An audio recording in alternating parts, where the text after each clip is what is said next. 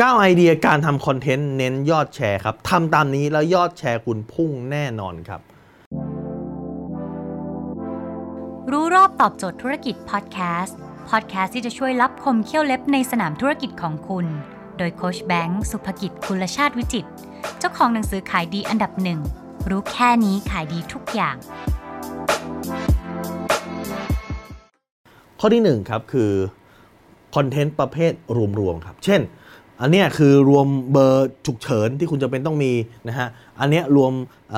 คำกล่าวสุนทรพจน์บนเวทีในงานต่างๆ งานวันเกิดงานบวชงานขึ้นบ้านใหม่ต่างๆ อันนี้คือคอนเทนต์รวมเว็บนะครับที่สามารถโหลดรูปภาพได้ฟรี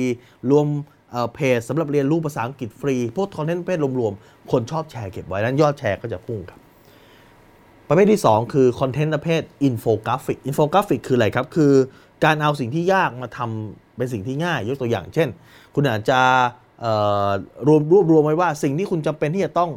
มีเมื่อคุณออกไปข้างนอก เช่นอะไรมีแมสนะครับคุณก็ทำเป็นภาพคนนะฮะแล้วก็มีใส่แมสไว้หนึ่งมีแมสนะครับสองต้องมีสเปรย์แอลกอฮอล์นะฮะสามต้องมีอุปกรณ์นู่นนี่นี่นี่คือสิ่งที่รวมหรืออินโฟกราฟิกในเชิงของสถิตินะครับ เช่นเ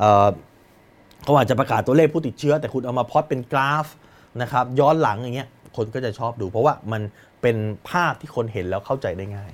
คอนเทนต์ประเภทที่3ที่ยอดแชร์เยอะคือคอนเทนต์ประเภท how to ฮะ how to ก็จะมีทั้ง mindset แล้วก็ skill set คืออย่างเช่นคลิปที่ผมทำนะครับ โดยส่วนใหญ่ก็จะเป็นคลิปประเภท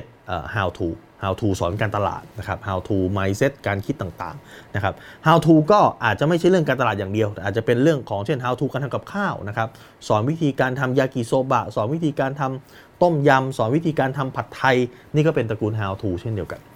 คอนเทนต์ไม่ได้สี่ก็คือคอนเทนต์ประเภทการจัดอันดับ การจัดอันดับ เช่นเอ่อจัดอันดับ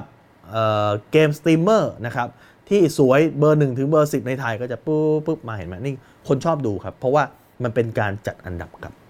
คอนเทนต์ประเภทที่ 5 คือคอนเทนต์ประเภทเคล็ดลับ อาจจะคล้ายกับ how to แต่มันก็ย่อยออกมาอีกคือเป็นตระกูลเคล็ดลับเฉยๆเช่นเคล็ดลับการเก็บมะนาวให้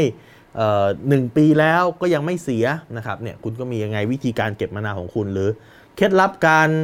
เอ่อเย็บแม็กนะครับไม่ให้ลูกแม็กเนี่ยไปติดอะเราก็มีวิธีเคล็ดลับต่างๆ คนชอบฮะเพราะว่ามันเป็นอะไรที่มันง่าย ๆ แล้วก็ในชีวิตประจำวันเราได้ใช้อยู่แล้วนะครับ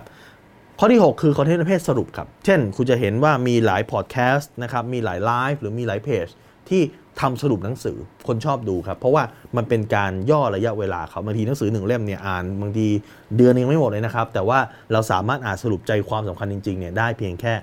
3-5 นาที เช่นเพจสรุปให้ก็ใช้วิธีการนี้คอนเทนต์ประเภทที่ 7 คือคอนเทนต์ประเภทรีวิวครับคุณมี iPhone มาใหม่ คุณมารีวิวนะฮะมา unbox นะครับ มาแกะกล่องให้ดูว่ามีอะไรบ้างมีฟังก์ชันฟีเจอร์อะไรที่มันสามารถใช้ได้บ้างของใหม่นะครับรีวิวคอนโดนะฮะคุณจะเห็นมีรีวิวรถยนต์นะครับรีวิวร้านอาหารพวกเนี้ยเป็นตระกูลรีวิวครับประเภทที่ 8 คือประเภทคอนเทนต์ประเภทตลกหรือเสียดสีสังคมครับคอนเทนต์เนี้ยคนก็จะชอบนะครับเช่น เป็นคลิปตลกตลกนะฮะเป็นเพลงเอามาใส่ภาพประกอบตลกตลกนะครับคุณก็จะชอบแชร์เพราะว่าคนต้องการ entertainment นะฮะข้อที่ 9 คือคอนเทนต์ประเภทเกาะกระแสดราม่า ยกตัวอย่างเช่นตอนนี้มีเทรนด์ทวิตเตอร์แฮชแท็กอะไรดังๆนะครับก็เอาประเด็นนั้นเนี่ยเอามาขยี้อาจจะมาเล่าให้ฟัง อาจจะเอามาทำเป็นแนวเสียดสี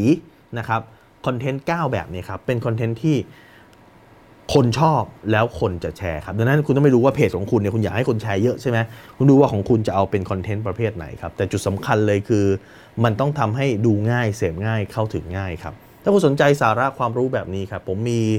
สอนเรื่องของการทำการตลาด การทำคอนเทนต์อีกกว่าพันคลิปวิดีโอให้คุณดูฟรีนะฮะ ย้ำอีกครั้งว่าฟรีครับ อยู่ในเพจรู้รอบตอบโจทย์ธุรกิจทุกวันเจ็ดโมงครึ่งจะมีคลิปฟรี 1 บทเรียนทุกวัน แล้วก็ใน YouTube Channel โค้ชแบงค์สุภกิจเนี่ยมีพันกว่าเกือบ 2,000 คลิปวิดีโอ คุณสามารถเข้าไปดูย้อนหลังได้เลยครับ ฟรี 100%เหมือนกัน หรือคุณต้องการให้เจ้าหน้าที่ของผมเนี่ยส่งไลน์ไปเตือนคุณเพราะว่าทุกวันเราจะมีคลิปอัปเดต ถ้าคุณไม่อยากพลาดในคลิปใหม่ๆนะครับ